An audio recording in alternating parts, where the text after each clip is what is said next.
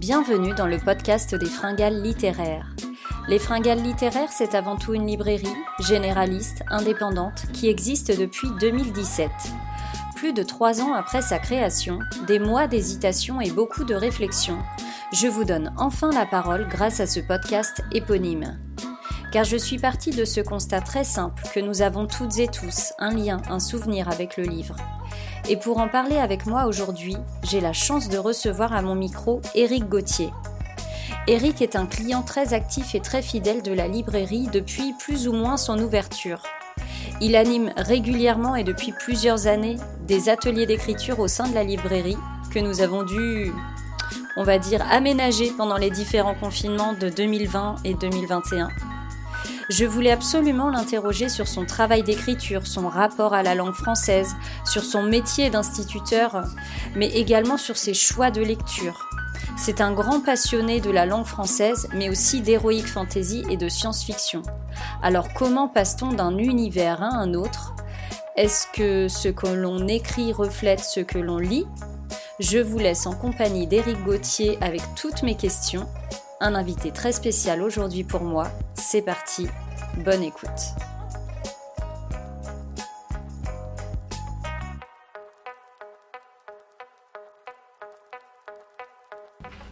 Bonjour Eric. Bonjour Jessica. Merci d'avoir euh, accepté cette invitation pour un nouvel épisode du podcast des Fringales littéraires. Est-ce que vous pourriez vous présenter s'il vous plaît?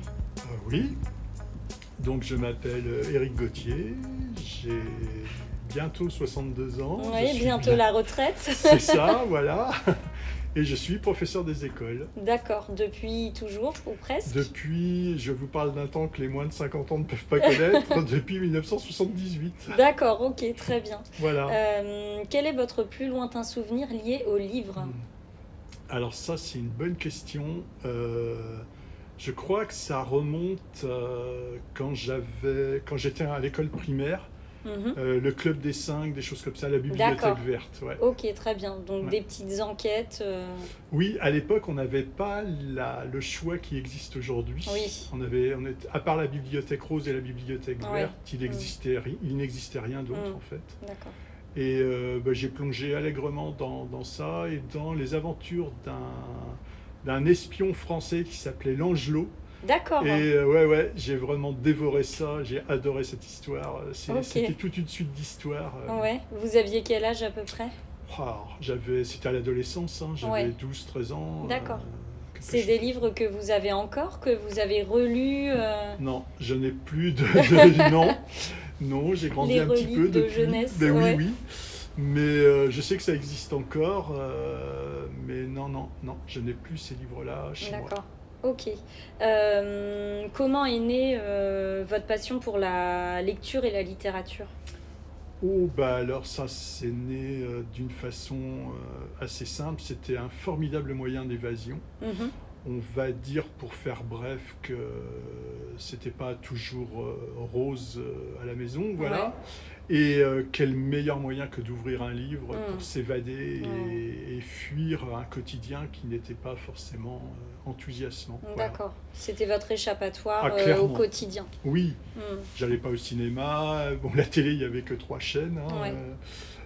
voilà, il n'y avait pas tous les moyens de se distraire qui existent aujourd'hui à la maison. Le seul moyen réel vraiment de s'évader, c'était la radio, dont j'étais un fervent auditeur, mm. et donc la lecture. D'accord, ok. Voilà.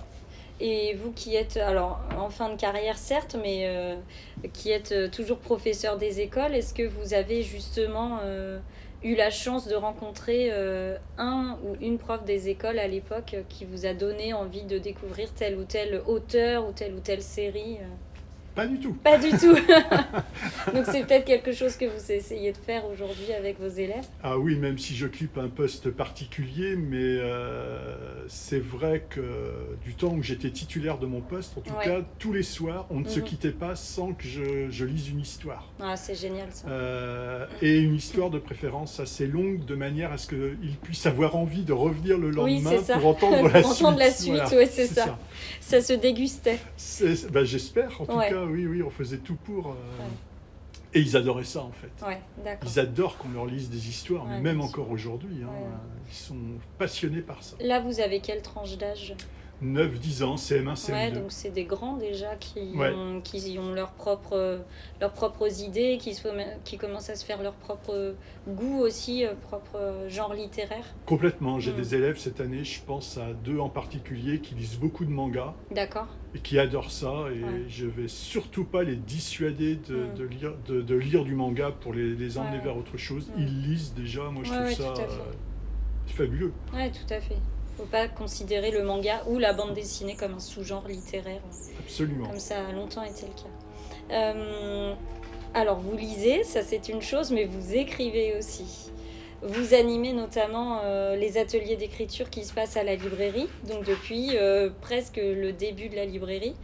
Il y a eu une petite pause à cause des différents confinements depuis mars 2020, même si on a organisé des choses en visio. Ça n'a pas la même saveur, mais quand même, ça permet de se retrouver. Est-ce que vous pourriez nous parler de votre travail d'écriture? Alors, l'écriture, c'est quotidien. C'est, elles sont rares les journées pendant lesquelles je n'ai pas écrit. Mhm. L'écriture, c'est un deuxième moyen d'évasion. En fait, j'ai commencé l'écriture parce que je ne trouvais pas forcément dans les livres ce que j'aurais aimé y trouver. D'accord. Puisque je ne le trouvais pas, ben, je le créais. Bah oui, tant qu'à faire. Bah, c'est bien plus simple. Bah oui, bien sûr. Et puis, j'y ai pris goût, tellement goût que euh, ça fait partie intégrante de, mon quotidien. Oui, écrire, c'est... Euh, oui, c'est indispensable. C'est hmm. vital même, je pense. Ouais. D'accord. Ouais, Ça vient même au-dessus de la lecture en termes de, pas d'addiction, mais de besoin vital. Oui, hmm. clairement oui. Je, si j'avais le choix, si je devais faire un choix entre lire et écrire, je prendrais écrire. D'accord. Sans problème. Ok. Ouais, vraiment. Et, et ce travail d'écriture, il est arrivé plus ou moins en parallèle de votre euh, passion pour la lecture étant jeune ou c'est venu plus tard? Non, c'est venu en même temps en fait. Euh, noircir des pages, écrire, euh, créer des histoires, c'est quelque chose d'extraordinaire d'écrire. C'est euh, on est presque Dieu, enfin, on peut créer, détruire, inventer, imaginer. tout est possible en fait dans l'écriture. Il n'y a aucune limite. Tout ça avec un, crayon ou une feuille ou un, un simple clavier quand on y pense, 26, 26 lettres et tout ce qu'on peut créer à ce partir champ des possibles. Le, bah, le champ des possibles est infini, en fait. C'est fou. on est bien d'accord. Euh, qu'est-ce que ça vous procure d'animer des ateliers d'écriture comme vous le faites euh, Ma plus grande joie en atelier d'écriture, c'est d'écouter les textes que les gens ont produits suite aux propositions que j'ai pu faire. Hmm. Euh, et quand on s'aperçoit, avec moi, je, je suis toujours émerveillé d'entendre les textes produits à partir d'une même consigne sur un temps très court en général, 10 minutes, un quart d'heure, jamais plus. Mhm. Tout le monde est parti avec la même consigne. Et, les textes produits peuvent être tellement différents et mhm. pourtant euh, ils sont tous aussi riches, aussi intenses, aussi plaisants à entendre. Euh, c'est du pur bonheur. Mhm. Oui, puis de se dire que ces consignes, entre guillemets, deviennent euh, les productions des autres, oui. finalement. Parce que quand vous construisez les consignes des ateliers, vous devez vous construire aussi vos propres textes. Et là, c'est des choses ensuite qui vous échappent totalement, puisque chacun se fait sa propre interprétation. C'est ça, le, le, le, but d'un atelier d'écriture, c'est vraiment la liberté, en fait. Hmm. C'est un endroit de liberté. D'abord, hmm. avant tout, en premier, c'est-à-dire euh, la liberté de respecter ou pas hmm. la proposition d'écriture, d'écrire ou de ne pas écrire, de lire ensuite ou de ne pas lire, euh, les gens peuvent partir sur complètement autre chose que ce que j'ai proposé. Alors moi, ça ne me dérange, mais absolument pas, mm. du moment qu'ils écrivent et qu'ils y prennent du plaisir. Le reste. Ça reste euh, secondaire, j'ai envie de dire. Complètement. Euh, vos conditions idéales pour écrire? Ah, le silence, clairement. Mm. Et le silence, et je dirais le silence. D'accord. oui voilà, je ne mets ni radio, ni musique, ni rien. Euh, hmm. je, ne vois plus l'environnement, je ne suis plus là quand j'écris. C'est un sentiment étrange d'écrire. Ça vous échappe Complètement, en hmm. fait. Ce sentiment étrange d'être au service de quelque chose et de ne plus. Euh, c'est paradoxal en même temps. Euh, hmm. l'impression de ne plus être aux commandes et en même temps si quand même quoi. Mais dans le travail d'écriture, il y a une partie qui est très importante, c'est la réécriture. Mhm. Et moi, je suis quelqu'un qui écrit à la volée. Euh, presque, en, en, automatique Absolument, presque en automatique. Et après, je relis. Par contre, voilà. Pour moi, le vrai travail, il est là, dans la relecture. Mhm. Le vrai travail d'écrivain, je peux dire. Oui, bien sûr. De peaufiner, modeler. Euh, oui. Perfectionner un texte euh, oui, qu'on a imaginé finalement. Vraiment, la réécriture. J'en ai eu la preuve encore cette année en travaillant mhm. sur le recueil de Sandra. Euh, recueil de poésie. Euh, que vous nous avez fait la grâce de, de, de, vendre ici. pour Octobre Rose. Voilà, c'est ça. Où on a, voilà, à partir d'un même poème, quand on voit le poème initial et le poème, ce qu'il est devenu après des heures de réécriture, parce qu'on pouvait passer des heures sur un poème, ça vaut le coup de, travailler. Oui, c'est ça qui est intéressant aussi, de se dire qu'on part d'une idée, ok, elle est dans notre tête, mais qu'est-ce qu'on en fait concrètement? Comment fait-on pour exprimer cette idée-là, pour trouver le mot juste, à sa place, au bon endroit, à la virgule près, et pour qu'il ait l'impact euh, escompté finalement? C'est ça, en fait, le sentiment que c'est comme une masse d'argile, en fait, mm. qu'on a extrait de, je ne sais quoi, d'un magma, et qu'on a posé sur la table, qu'on a commencé à modeler un petit peu, on lui a donné une forme initiale, mais il faut retravailler, mm. pour l'affiner, pour... Euh, oui, c'est ça, vous l'avez très bien dit, le mot juste, la scansion, la virgule, la ponctuation, c'est important aussi euh, parfois. Voilà. Moi, je sais que ce que j'aime, enfin, ce que j'aime particulièrement euh, quand je lis un texte, c'est cette musicalité que, que l'on devine, qu'on ne peut entendre que dans notre tête puisqu'on lit. Euh, et à mon sens, quand l'auteur euh, a réécrit son texte en trouvant la place juste de chaque mot, cette musique, elle défile toute seule. Elle se construit toute seule. L'avantage de travailler à quatre mains, c'était ça, c'était que on se lisait les textes mmh. produits. Et le fait de l'entendre dans la bouche de quelqu'un et déjà soi-même de l'entendre. Mmh. Moi, c'est quelque chose que j'aime beaucoup faire, lire mes textes à haute voix, parce que on en... le, lire à haute voix, ça lui donne une autre dimension déjà et de, l'entendre, euh, bon là par exemple dans la bouche de Sandra, ou quand Sandra entendait m'entendait lire un de ses poèmes, mhm. ça modifiait des choses. Elle ne pensait pas, et forcément quand on lit, on interprète aussi. Oui, bien sûr. Bien sûr. Donc euh, c'est la lecture à haute voix, c'est pour moi important dans la, dans la réécriture, en mm. fait, dans le travail de réécriture. D'accord. Euh, quel conseil vous pourriez donner à quelqu'un qui souhaite se lancer dans l'écriture, quelle qu'elle soit? Poésie, roman, euh, nouvelle Oh, c'est d'oser tout simplement et de, de, se libérer de toutes les contraintes scolaires qu'on a pu mettre sur l'écriture dans les écoles et les collèges et les lycées. Mm. je ne sais pas comment ça se passe aujourd'hui. Je garde un très mauvais souvenir de, de, mes, de, nos dissertations qu'on faisait à l'époque je regrette parfois qu'on n'ait pas eu de cours d'écriture, mhm. parce que je pense que ça s'apprend. Aux États-Unis, ils sont mhm. très forts sur ça. Euh, il y a des cursus pour apprendre l'écriture. Mhm. Je trouve que ça manque dans notre pays. Euh, ensuite, il y a la fameuse phrase de Sénèque, enfin on ne sait pas trop si elle est attribuée à Sénèque, c'est « ce n'est pas parce qu'écrire est difficile que nous n'osons pas, c'est parce que nous n'osons pas qu'écrire est difficile Je crois profondément en ça. Euh, faut se lancer, pas avoir peur. voilà une routine d'écriture peut-être quand on veut se lancer? Ah. Écrire un peu tous les jours, 10 minutes fait... par jour? Moi, je crois profondément. Écrire sur le quotidien? Oui, c'est-à-dire euh, ne pas avoir peur de la banalité, qui est parfois bien plus intéressante que, que bien des fictions. On dit souvent que la fiction, la réalité dépasse la fiction. Oui, bien sûr. Mais euh, oui, écrire, se faire plaisir surtout. Mm. quoi. C'est vraiment ça. De toute façon, euh, quand on écrit tout seul, euh, dans son coin, personne ne nous lira autre que nous. Mm. On s'en fiche de l'orthographe, on s'en fiche du style, on s'en fiche de... Mm. On se fait plaisir. Oui, c'est ça. Écrire pour s'entraîner finalement aussi. Ah, mais c'est un entraînement, c'est comme tout. Hein. Permanent. oui. Oui, puis on n'a jamais fini d'apprendre parce que de nouveaux auteurs débarquent et, et nous montrent une autre façon d'écrire à laquelle on n'avait pas forcément pensé et c'est enthousiasmant. Enfin, ça donne envie. Rupicor, par exemple, pour en parler, que vous m'avez fait découvrir. Euh, oui, quelle merveille. Et du coup, je, termine l'écriture d'un recueil de poésie. Mhm. Euh, clairement inspiré de sa façon d'écrire. Ah bah oui, oui, c'est obligé. Enfin, mm. c'est euh, elle, elle, elle, est stupéfiante. Enfin, on est bien d'accord. Quand on parle du mot juste à la place exacte, elle en est euh, l'exemple même. Des choses très courtes, hein, Elle peut écrire une phrase, deux phrases, enfin un vers, deux vers. Mais quelle puissance, quoi. Quelle puissance d'évocation. Elle détruit tout sur son passage. Euh. Oui, c'est un tsunami, hein, clairement, mais un tsunami euh, maîtrisé, pensé, réfléchi. Euh, mm. Qui est là au bon endroit, qui est à sa place. Il faut écrire tous les jours, je pense. Enfin, il faut.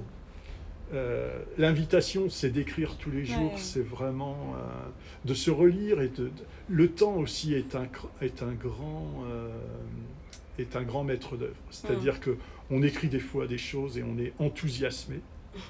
et on les relit trois semaines plus tard. Je vois ce que vous voulez dire. et on se dit Ah, l'enthousiasme est clairement retombé. C'est ça. Où étais-je à ce moment-là? Mais parfois aussi le contraire. C'est-à-dire qu'on va écrire des choses en se disant Non, mais c'est pas possible.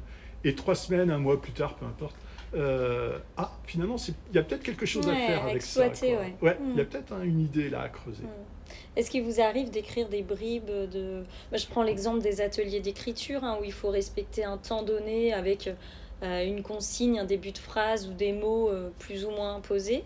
voilà, on écrit un, bout de texte qui fait une, une, page ou une partie de page.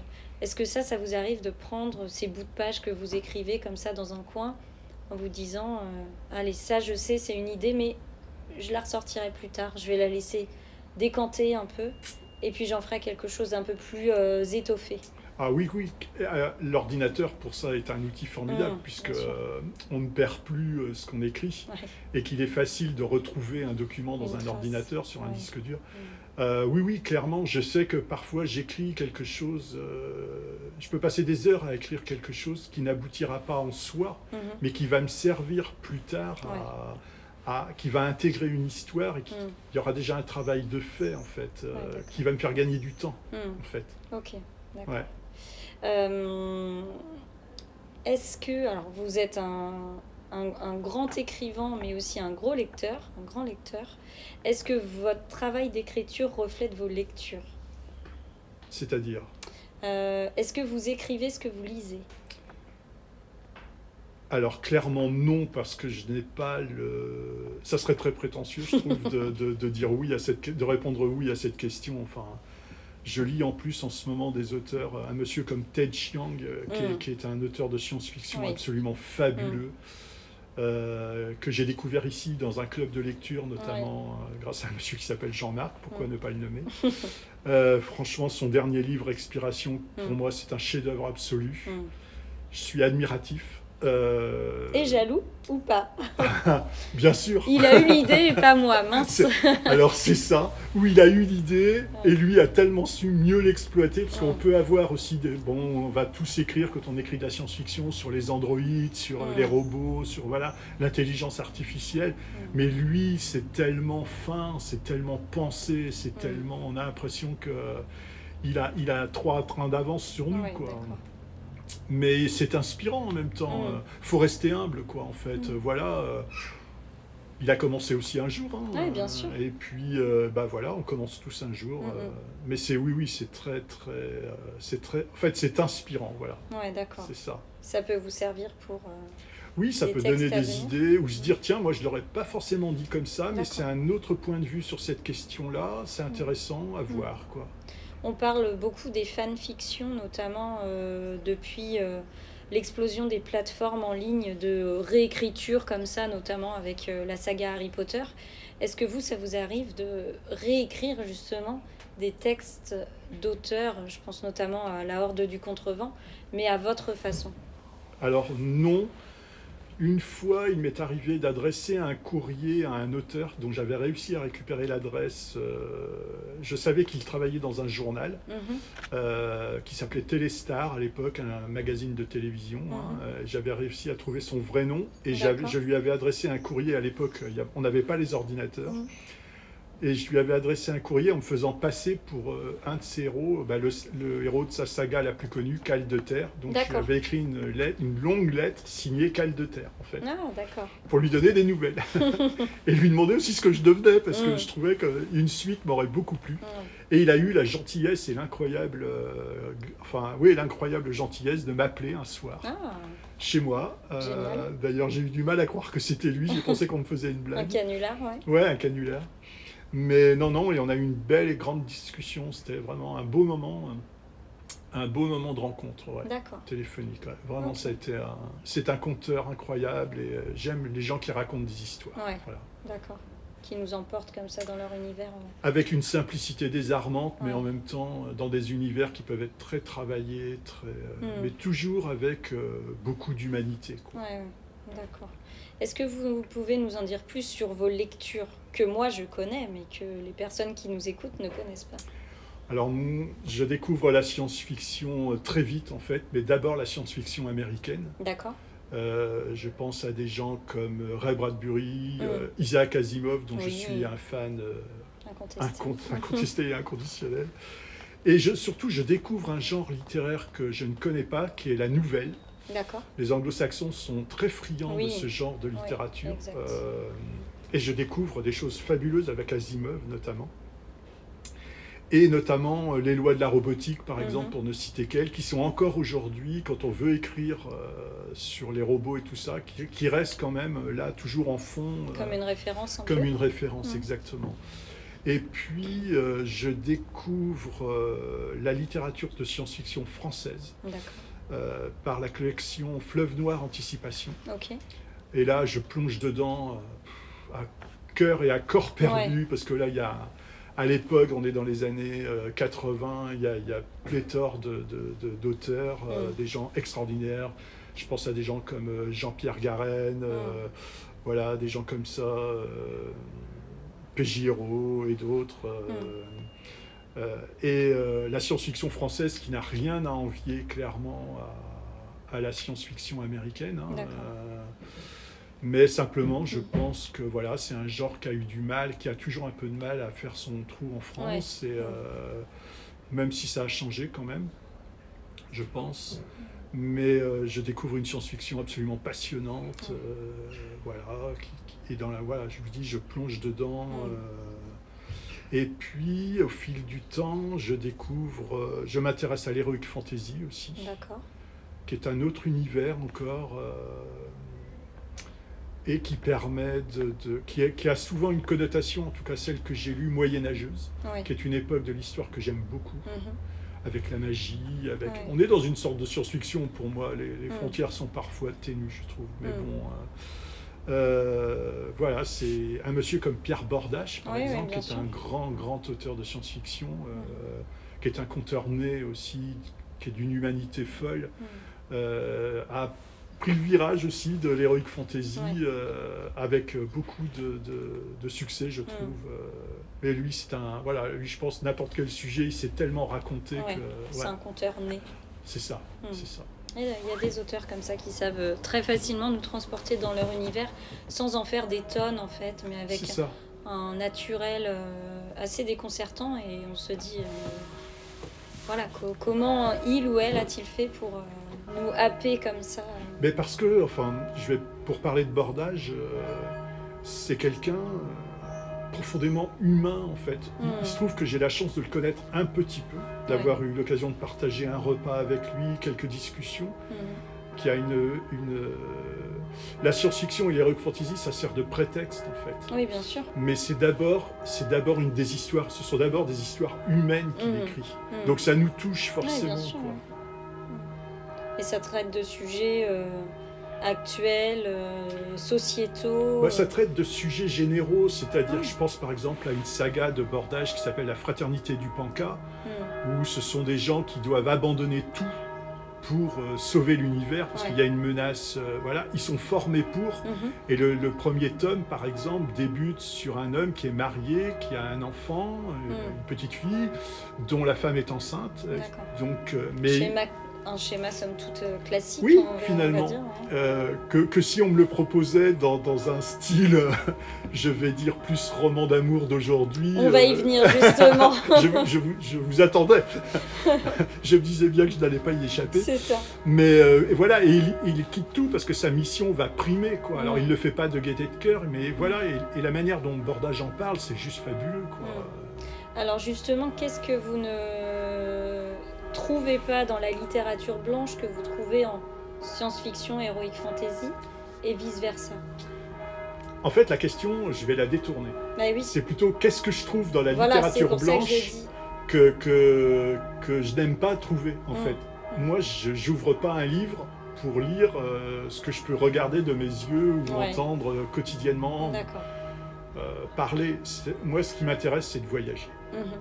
Et si je peux voyager loin. Quel que soit le voyage, voilà, oui. ça. Mais euh, on en a souvent parlé, les mm. histoires d'amour, je t'aime, je t'aime plus, puis finalement je te retème. Ce ne sont pas mes livres de chevet, navré pour les auteurs qui écrivent ça, mais voilà. Après, voilà, je fais, je fais de temps en temps des pas de côté quand même. Oui, bien sûr, bien euh, sûr. C'est ça qui est intéressant aussi. Se découvrir en fait euh, qu'on est capable d'aller au-delà des frontières, de ses propres frontières, barrières même. Euh, ou même des règles qu'on se serait fixées autant en lecture qu'en écriture, et puis les exploiter, savoir ce, ce que l'on peut en faire. Oui, j'ai écrit longtemps que de la science-fiction. Mhm. Et là, je termine donc un recueil de poésie qui n'a rien à voir. Euh, je suis en train de terminer l'écriture d'un roman qui n'a rien à voir non plus avec la science-fiction. D'accord. Je travaille sur un prochain recueil de poésie sur euh, les moments du quotidien. Donc ah. voilà. Euh, oui, oui, clairement, j'ai fait des pas de côté. J'ai notamment découvert une auteure euh, euh, qui s'appelle Muriel Barbery. Oui, oui, oui. Alors j'ai découvert, je, n'ai pas lu L'élégance du hérisson, j'ai mhm. vu le film, mais j'ai découvert La vie des elfes, qui pour moi reste un moment de lecture mm. hors du commun. voilà, un livre, quand je l'ai refermé, je n'ai pas pu lire pendant deux mois. D'accord impossible. C'était même compliqué d'écrire. Euh, oui. Hmm. Oui, en me disant que je retrouverai jamais euh, cette écriture-là, qui est d'une hmm. beauté euh, incroyable et, écrire à côté de après avoir lu ça c'était mm. c'est le syndrome de l'imposteur presque on se dit bah de toute façon on n'arrivera jamais à ce niveau-là donc à quoi ça sert je quitte le navire ce sera sans moi. Voilà je, ou alors je reste spectateur seulement c'est ça voilà. Oubliez-moi. Voilà. C'est ça mais non, mais voilà, la vie des elfes, c'est pour moi un chef-d'œuvre absolu. Mais on, est, on est dans le fantastique hein, avec la vie des elfes. Euh. Alors qu'il est publié à la Blanche chez Gallimard et ensuite chez Folio en Complètement. poche. Oui, c'est ça qui est étonnant. Complètement. Mm. Mais c'est quand, enfin, les gens qui l'ont lu, je pense, restent marqués par cette lecture tellement le style est flamboyant, quoi. Mm. oui, tout à fait. Et après, bah, euh, Poby. Euh, oui dont je découvre le livre. Moi, je, vais vers cet univers avec City of Windows. Euh, voilà, Lucas Page, euh, ce, profiler du FBI qui mm. à qui il manque un œil, un bras, une jambe, ce qui est quand même pas rien, qui est autiste Asperger, qui est mm. professeur d'astrophysique euh, à l'université et, qu'on rappelle régulièrement parce qu'il a une faculté d'analyse des scènes de, crime qui est juste fabuleuse, notamment au niveau des trajectoires de balles. Mm. J'ai adoré vraiment. Euh, voilà, Poby, j'ai le deuxième que je n'ai pas encore lu, avec le même héros qui va mm. être récurrent, je pense qu'il y en aura d'autres. Voilà, c'est euh, des gens. Et puis Rupicor, quoi. Que, Rupicor, dont je suis follement, dont je suis follement amoureux de l'écriture. Toutes ces personnes que vous citez tout à l'heure, j'ai l'impression qu'ils sont créateurs de nouveaux genres, qui sont leur propre genre finalement, mais après pour les imiter, euh, ou en tout cas vouloir copier leur travail, Ensuite, on, pourrait trouver des pâles copies, alors qu'ils sont vraiment initiateurs de quelque chose de fort, je trouve, quels que soient euh, les univers dans lesquels ils nous emmènent. Pour moi, c'est impossible de copier ces gens-là. Mm. Je pense notamment à Barbery et Rupicor. Euh, euh, Rupicor, elle, m'a inspiré dans la manière d'écrire, mais certainement pas dans, Enfin, elle est inimitable, Rupicor. Mm. Et puis, elle écrit avec ses tripes, elle, bien sûr, elle plonge sa plume dans son sang. Mm. Euh, et je n'ai pas vécu ce qu'elle a vécu. Mm. Euh, enfin voilà, euh, Barbery, bah, voilà, c'est quelqu'un qui a dû faire de grandes études. Je ne connais pas son mm. cursus, mais quand je vois la flamboyance, la flamboyance de son écriture. Oui, tout à fait, et comme vous le disiez si bien une fois, ce qui serait intéressant, c'est de voir d'où elle est partie, les, les, les, manuscrits, les ratures, les, les corrections derrière le retravail d'écriture. On a l'impression que ça sort d'un jet comme ça et que paf, c'est le texte définitif. Mais est-ce que c'est vraiment ça? Voilà, Rupicor, si vous nous entendez. Oui, c'est ça. Ah bah, On est curieux de hein. savoir ça. Mais c'est quelque chose, je trouve, de, toujours intéressant à montrer aux gens qui écrivent les manuscrits euh, des auteurs. Mm. Euh, je pense à des gens comme Flaubert ou d'autres, mm. quand on voit les manuscrits, quand on voit comment c'est rayé, mm. c'est raturé, c'est écrit dans la marche, c'est réécrit, c'est voilà, non, ça sort. D'où l'intérêt de voilà d'avoir une endurance. Euh. Il faut touiller la, la, ouais, c'est ça. Exactement. Il faut touiller la, la casserole qu'il y a dedans pour euh, arriver à en sortir la quintessence, le fumé, voilà quoi. Mais comme ça, quand on jette les choses dedans, non, non. C'est pas tout cuit, euh, ben prêt à l'emploi. Peut-être qu'il y en a hein, des auteurs qui parviennent d'un premier jet comme ça. Avec le temps aussi, bien sûr, mais ça demande du travail encore une fois. En ouais, j'ai du mal à y croire. mais, moi aussi. mais pourquoi pas Enfin, je veux dire, mais non, je pense pas en fait. Euh, c'est clairement, quand on regarde tous ces manuscrits d'auteurs, euh, mm. c'est fabuleux. On peut trouver ça sur Internet facilement. Euh, et c'est génial parce que ça montre justement que, bah oui, c'est du travail. Oui, voilà, tout à fait. C'est un vrai travail. Bah, travail dans le sens accouchement. Oui, voilà, c'est ça. Ça se fait pas en claquant des doigts. Non, non, c'est ça. C'est un travail de longue haleine. Oui. Mm. Il faut être patient quand on écrit. Oui, puis il faut, j'imagine, être prêt à mettre ses tripes sur la table, quel que soit le sujet euh, traité Alors, ça c'est une question intéressante. Mhm. J'ai remarqué, pour animer des ateliers d'écriture depuis un certain temps et parler avec des gens qui écrivent, que je pense qu'au début, on écrit sur soi. Mhm. On se libère de quelque chose peut-être. Puis c'est en même temps le sujet qu'on connaît le mieux. Hein. écrire sur soi, son enfance, ses amours, mhm. etc. Euh, moi, je pense qu'heureusement, au bout d'un moment, on s'en libère. Euh, même s'il y a toujours de soi dans, dans les récits, parce que voilà, on n'invente rien, on transforme mm. en fait. Mais c'est bien de s'éloigner aussi un peu de soi, je pense. Euh, enfin, moi, je trouve ça. S'ouvrir à autre chose. Oui, mm. oui. c'est une manière de parler de soi, mais sans être auto-centré. Oui, bien sûr. Voilà. Mm. parce qu'en même temps, au bout d'un moment, on a fait le tour. Oui, c'est ça. Voilà. et que ça saoule en fait. et si on prend... choses. Ben oui, ça doit rester un plaisir. C'est-à-dire à quoi bon écrire si on n'y prend pas de plaisir ouais, bien C'est pas un travail, moi j'attends pas ça pour hmm. vivre. Il euh, faut que je prenne du plaisir à le faire. Hmm. Alors justement, en parlant de vrai travail, vous écrivez pour le plaisir ou vous écrivez pour vous faire éditer? Bah, Les deux, mais clairement. Mais d'abord pour le plaisir. Je me dis que si moi je prends pas de plaisir, des lecteurs n'en prendront pas non plus. Euh, mais après, clairement, être édité, oui, euh, oui, ça serait fantastique. Quel est votre rapport aux maisons d'édition en tant qu'écrivain? Eh bien, euh, alors j'ai envoyé des manuscrits déjà, j'ai eu des réponses la maison était prête à méditer si j'envoyais un chèque de, euh, par exemple, la dernière fois, c'était, je crois, 3000 euros. En sachant qu'après, je devrais faire mon auto-promotion mm. euh, qui n'avait pas du tout de suivi assuré. Donc finalement, mm. ça me coûterait moins cher à compte d'auteur. Euh, oui, bien sûr.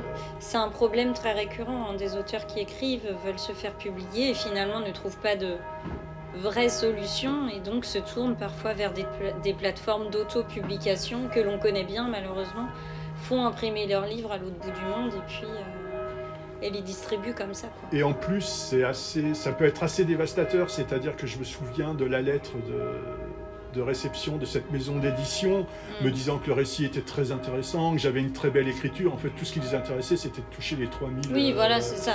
En fait, ça ne mm. voulait absolument pas dire que mon écriture était quoi que ce soit, euh, ni qu'elle était nulle, ni qu'elle était bien, mais mm. c'était purement financier. Ouais. Ça n'a aucune valeur littéraire. bien sûr. Vraiment... Non, non, il y a malheureusement, il faut bien l'aborder, même devant une libraire une maison d'édition aujourd'hui qui est facile, c'est Amazon, hein, clairement, euh, mm. qui, eux ne rémunèrent par contre les auteurs euh, je crois que c'est presque le double de ce que propose une maison d'édition. Ah oui, oui, largement même. Largement. Hein. Et, euh, et aujourd'hui, je sais que les maisons d'édition vont chercher sur mm. Amazon les livres numériques qui fonctionnent pour proposer un contrat papier. Bien sûr, Également sur les plateformes euh, euh, d'autopublication, mais numériques, hein, les, éditeurs qui ont pignon sur rue vont chercher vont chercher des auteurs sur ces plateformes-là quand, euh, quand ils s'aperçoivent que le livre a eu du succès. Quoi. Ben oui, c'est ça. Euh, c'est compliqué euh, pour un auteur inconnu de, de, se faire éditer. Mm, mm. ça arrive, hein, parce mm. puisqu'il y a toujours des nouveaux auteurs qui parviennent. Mais ça pourrait être décourageant de, de, ne pas se faire éditer, de ne pas être édité. Mais moi, ça pour l'instant, ça n'a pas réussi à me décourager du tout. Oui, d'accord. Tant mieux c'est un tel plaisir d'écrire que. Ouais, c'est ça. Ouais. Ça prend le, dessus sur tout. Clairement. D'accord. Ouais, ouais. Euh, est-ce que vous pourriez nous parler de vos coups de cœur littéraires récents ou pas? Je vois que vous avez amené une, jolie pile de livres, oui. ce qui me fait plaisir. Alors, euh, un grand coup de cœur littéraire, euh, c'est Christian Bobin, hmm. que je découvre dans les années 90-2000. J'aime son écriture. Alors lui aussi, hein, c'est quelque chose de très court. Hmm. C'est quelque chose de... C'est très simple, Bobin. Hmm. Il n'y a jamais à ouvrir un dictionnaire pour aller chercher un mot, mais quelle puissance d'évocation. C'est un écrivain de l'intérieur, Bobin. Euh, c'est quelqu'un qui est capable de transcender une flaque d'eau en un miroir d'étoiles. Enfin, c'est quelqu'un de magique vraiment et mm. qui parle de l'humain d'une façon toujours positive. On parlait des conteurs tout à l'heure. C'en est un. Mm. C'en est un, lui, je rajouterais un conteur poétique. il écrit toujours en prose. Mm-hmm. Je n'ai pas de connaissance d'un livre de lui écrit en vers, en poème, mais pour moi, c'est de la poésie pure. D'accord. Enfin, vraiment, c'est. Ouais. Bobin, clairement. Rupicor, on en a déjà parlé, hein, pour sa fulgurance et euh, son, incroyable façon d'aller. Euh, ce sont des cris, en fait, mm. des, jets de couleurs, mm. enfin, elle est impressionnante. Mm. La lumière de vie d'un monsieur qui s'appelle Thierry Gauthier. Alors, je pense que c'est peut-être le seul livre qu'il aura écrit dans sa vie, mais euh, je connais l'histoire de ce livre, c'est-à-dire que j'ai rencontré l'auteur. D'accord est né, il est né une nuit. Il explique qu'une nuit, il a fallu qu'il se lève, qu'il se mette à sa date de travail. Il a fait les dessins, il a fait le texte, et il n'y a jamais retouché, et ça a été publié. C'est un livre fabuleux sur. Euh, c'est un livre, je dirais, pour les gens qui sont, par exemple, dans une quête spirituelle, mais mhm. sans référence euh, à aucune spiritualité particulière. C'est juste un livre qui parle de lumière et d'espoir et de. Voilà. D'accord. Restons dans le domaine spirituel, un mhm. livre euh, qui a été pour moi très très très important, qui l'est toujours, hein. mhm. mm, un peu moins peut-être, mais qui, s'appelle le Je suis de c'est Je suis de Sri Nisargadatta Maharaj. Mhm. J'ai appris à dire le nom avec le temps. Oui, oui, vous m'avez déjà parlé de. voilà, c'est un livre euh, fondateur pour moi. Euh, c'est un penseur hindou en fait qui à l'époque recevait des occidentaux le soir, puisque dans la journée, il travaillait dans une cigaretterie. D'accord. Euh, et c'est, les gens venaient l'interroger. C'était enregistré, euh, voilà. Il y a un livre qui a été tiré, donc c'est un livre de questions-réponses. D'accord. Euh, alors c'est un livre que je découvre deux fois. Mhm. Une fois quand j'ai 25 ans, mhm. et donc je suis persuadé à la fin de la lecture d'avoir tout compris et je le relis Quelle 15 ouais, c'est ça. Absolument. et je, je, le relis 15 ans et 20 ans plus tard, ouais, 15 20 ans plus tard et je me dis que non, je n'avais absolument pas compris du tout ce qui était écrit dedans, que je m'étais raconté des histoires, peut-être mm. que je m'en raconte encore. Hein. Mais euh, non non, je l'ai pas du tout abordé pareil, non non, c'est un livre très fort. OK. Dans le même genre, j'en ai pas amené, mais un monsieur dont vraiment euh, j'apprécie euh, l'écriture aussi, c'est Krishnamurti. Oui qui est un grand penseur, qui n'est affilié à aucun mouvement, qui d'ailleurs s'en défendait. Mm. Euh, la vérité est un pays sans chemin, c'est une de ses phrases les plus connues. Mm. Voilà, qui nous renvoie à nous-mêmes, c'est rare, qui ne mm. dit pas ce qui est bien, ce qui est mal, qui nous invite juste à réfléchir. c'est énorme. Donc voilà, euh, Paul Éluard. Paul Éluard, c'est Capitale de la douleur, voilà, c'est un recueil que je découvre. Je suis encore étudiant. D'accord. Euh, et je lis ça et je, je, il y a un poème notamment qui commence par euh, le front aux vitres comme font les veilleurs de chagrin. Hmm. Ciel dont j'ai dépassé la nuit, moi rien que ça, ça m'emporte complètement. voilà. Euh, et puis en science-fiction, bah, il y a tellement de livres en science-fiction, mais alors en particulier, c'est vrai, euh, Alain Damasio, euh, La Horde du Contrevent, qui pour moi reste un... C'est une référence absolue. Enfin, euh, Dont vous nous martelez à tous les clubs de lecture. Vous exagérez. J'exagère, oui. Jessica. C'est vrai. Vous exagérez. Je vous taquine. un club sur deux seulement. C'est vrai. non, non, c'est pas vrai. Seulement en semaine impaire. Ah, c'est ça. C'est ça. Ah, c'est pour ça qu'ils ont lieu que les semaines paires Oui, c'est ça. D'accord. Mais non, non, bon, Damasio, La Horde du Contrevent, comment dire J'ai réussi à faire lire euh, ce livre à des gens qui n'étaient pas forcément attirés par la science-fiction. Euh, et qui en sont tous euh, revenus, bah oui, bouleversés par cette lecture parce que voilà, c'est un groupe d'hommes et de femmes qui cherchent la source du vent puisqu'ils vivent sur une planète que le vent érode en fait en permanence. Et il, remonte à la source et c'est extraordinaire. Alors là, on est dans l'humain euh, totalement. quoi. Oui, et, et quelle écriture. Quoi. Mm. Avec des néologismes, souvent, il aime mm. bien ça.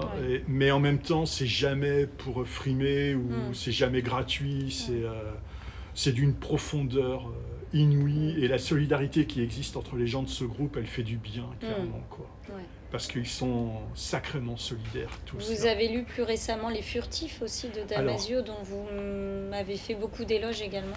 Oui, complètement différent. On est dans, on est dans, dans, une époque euh, pas très loin de la nôtre, dans le mm. futur. Euh, et on est dans un monde technologique à outrance. Et ça, voilà, il est en couple, ils ont une fille qui disparaît une nuit, hmm. mystérieusement. Enfin, oui, mystérieusement en tout cas. Et lui est persuadé qu'elle a été en fait euh, enlevée par. Euh, qu'elle est passée dans un autre état vibratoire, en fait, hmm. en quelque sorte. Je, fais court. Hein. Et d'ailleurs, il va s'engager dans une, sorte de police qui chasse les furtifs. Hmm avec des techniques euh, très sophistiquées. Et là aussi, encore une fois, c'est l'aventure d'un groupe d'hommes et de femmes, hmm. plus petit que dans la Horde du Contrevent, au hmm. niveau nombre, je veux dire, hmm. mais tout aussi intense. Euh, voilà, je vais chacun a son rôle, chacun a sa place. Mais chacun va savoir à un moment bifurquer et quitter sa place, en tout cas la place attribuée par la société, pour aller d'abord vers l'humain plutôt que obéir aux ordres. Euh, c'est aussi ce que j'aime dans ces livres-là, où l'humain va primer le le respect de l'ordre euh, mm. établi. Et, euh, voilà.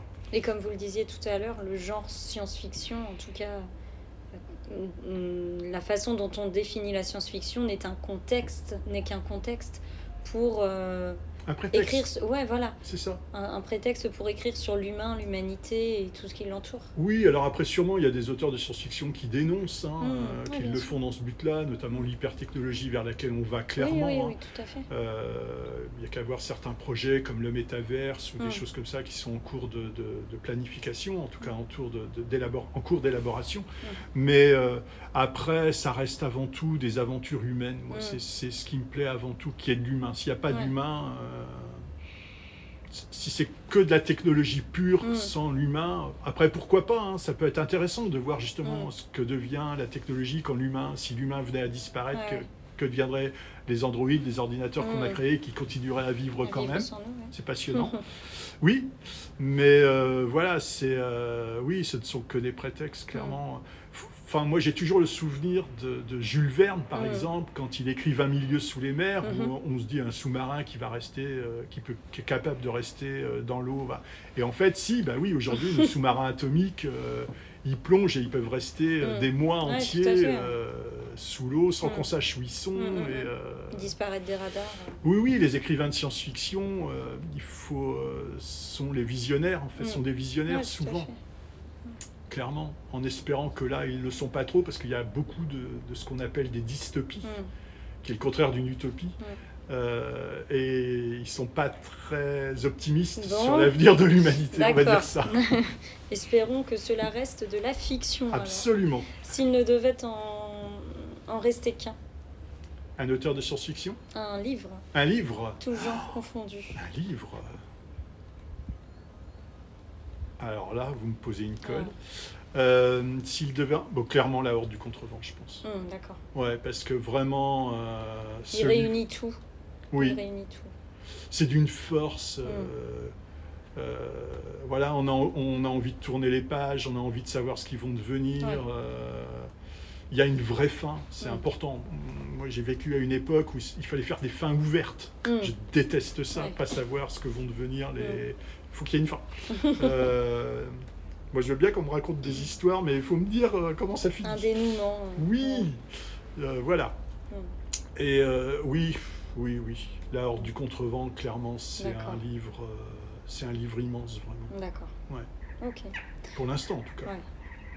Je voulais parler aussi d'un monsieur que j'ai découvert chez vous aussi, Patrick Dieudonné, Oui. qui est d'origine anglaise et qui, qui a écrit en français le cycle de Sif. Euh, dont je ne saurais. Publié initialement au Diable Vauvert. Oui, dont je ne saurais trop recommander la lecture. Un, un rythme lent mais tellement intense et, et où dans ses livres, euh, la nature, le décor, Mm. fait clair- est clairement un personnage. quoi. Ouais. D'accord. Et euh, là, là, par contre, j'ai ouvert mon dictionnaire souvent. Ah. Oui. Ah bah, je, je l'avoue. hein. Ouais. Euh, Ouais, mais c'est bien aussi. ah ben oui, Mm. j'ai appris des mots, j'ai appris... oui, oui, clairement. ouais. Mm. Mais c'est une belle écriture, franchement. Mm. Si ça, c'est pas de la littérature, alors c'est que je ne sais pas ce que c'est que la Ouais, littérature. Ok. Ouais, clairement. Euh, bien. On va conclure, euh, si vous le voulez bien, sur euh, peut-être la lecture de certains de vos textes. Bah, je vous ai proposé ça. c'est avec... je, je vois qu'il y a des fiches, donc j'imagine que vous avez accepté ma proposition. Bah, en tant que professeur des écoles, j'essaye d'être un bon élève. Euh, oui, alors je vais lire des textes plutôt courts, hein, parce que Mm. voilà. euh, euh, je vais choisir. évidemment, je vais les trouver à la fin, sinon c'est pas rigolo. Je vais lire un livre qui s'appelle Neige. Un texte, pardon, qui s'appelle Neige. D'accord. Et tandis que la neige virevolte, en chantonnant gaiement de pétale en pétale, les hommes tombent, et leur couleur aussi, sans bruit, sans plus d'agitation qu'un matin calme. La neige étreint leur corps, les hommes tombent, et leur douleur s'envole. Et la terre embrasse la paix de ces petits silences qui se faufilent en riant, cachés dans le creux des chemins. Les hommes tombent, et le ciel s'en fout, s'en fout le ciel, dessine des lignes d'horizon par paquets de douze, treize, quatorze mille dessine des lignes d'oraison par paquets de lessive qui lavent plus blanc que blanc. Il neige. Hmm. Voilà. Intéressant. Un poème écrit pour, euh, pour quelqu'un. J'ai regardé ton visage et j'en ai été bouleversé, car aucune morale, même sage, n'aurait pu l'empêcher. J'ai regardé ton visage se glisser dans mon cœur sans aucun autre bagage que tes sourires charmeurs. J'ai regardé ton visage se poser sur mon épaule, sans aucun camouflage, dans nos mains qui se frôlent. J'ai regardé ton visage offrir ses larmes de joie à l'être sans maquillage debout devant toi. J'ai regardé ton visage bouleverser mes horizons parce qu'en bon oiseau volage, il se fout des saisons. J'ai regardé ton visage transcender mes lumières, descendre en cascade sauvage, éclabousser ma tanière. J'ai regardé ton visage et derrière, et derrière tes grands yeux aperçu quelques nuages qui complotaient entre eux. J'ai regardé ton visage pour le couvrir de baisers si doux, si tendre et si sauvage qu'il s'est tout entier embrasé. J'ai regardé ton visage, ton visage s'absenter de ton corps parfois, partir pour d'autres paysages en quête d'autres lois. J'ai regardé ton visage se fondre dans tes nuits, abandonner tes rivages sans une goutte d'ennui. J'ai regardé ton visage en perdre la vue pour en graver chaque passage et n'être plus jamais perdu. J'ai regardé ton visage et en moins d'une seconde, j'ai su que chacun de ces paysages mettrait mon cœur à nu. Et à l'aube de ma mort, quand je ne serai déjà plus mon corps, je sais que c'est avec ton visage que je ferai mon dernier voyage. Hmm. Sublime. Merci, Jessica. voilà, je vais pas. euh, Un petit dernier un petit pour la dernier pour la route. alors, euh, parce que c'est vous. euh, je regardais l'autre jour, alors que je me promenais, un couple de personnes d'un certain âge. Ils se tenaient par la main et se souriaient, et on pouvait lire beaucoup d'amour sur leur visage. Il y avait entre eux un arc-en-ciel vivant, qui les soudait sans les attacher. On aurait dit deux anges brillants en route pour le marché. J'ai pleuré des larmes de lumière. J'ai tellement cherché ce morceau de cœur qui battrait au même rythme que mes mystères. Puis j'ai cessé d'attendre mon âme sœur. L'écriture est ma lumière, mon vitrail, ma douceur. Ma seule saison de vivre encore une petite heure. Hmm. Sublime, hein. ça nous transporte vraiment dans, dans vos univers euh, d'écriture. Oui. Hmm. Oui, j'aime bien euh, les pas de côté en fait. Oui, c'est ça. Oui. En atelier d'écriture, hein, on a appris ça en formation aussi, euh, voilà, proposer des pas de côté en fait. Euh. c'est ça qui est intéressant. Un atelier d'écriture, il y a le mot atelier bien sûr. dedans. Donc on, peut venir s'amuser aussi avec l'écriture. On fait du bricolage. Ouais. Un petit peu. Mais oui. Avec les mots, les lettres. Clairement. si on en a envie. Oui, bien sûr. Oui. Rien n'est obligatoire. Ouais, ça. Ce ne sont que des propositions. Mmh, tout à fait. Merci beaucoup. Merci à vous. Merci d'avoir répondu à toutes mes questions qui étaient beaucoup plus nombreuses que, euh, que ce que je vous avais euh, envoyé au départ. Mais c'est ça aussi euh, la magie du direct, entre guillemets. Voilà, se laisser porter par le, par le moment. Merci Eric et à bientôt. Merci Jessica. Et voilà qui conclut ce nouvel épisode du podcast des fringales littéraires. Encore merci mille fois à Eric pour sa participation et pour avoir répondu à toutes mes questions qui étaient très nombreuses et qui sont venues au fur et à mesure de notre conversation. Quant à moi, je vous retrouve tout bientôt dans un nouvel épisode accompagné d'un nouvel invité. D'ici là, portez-vous bien.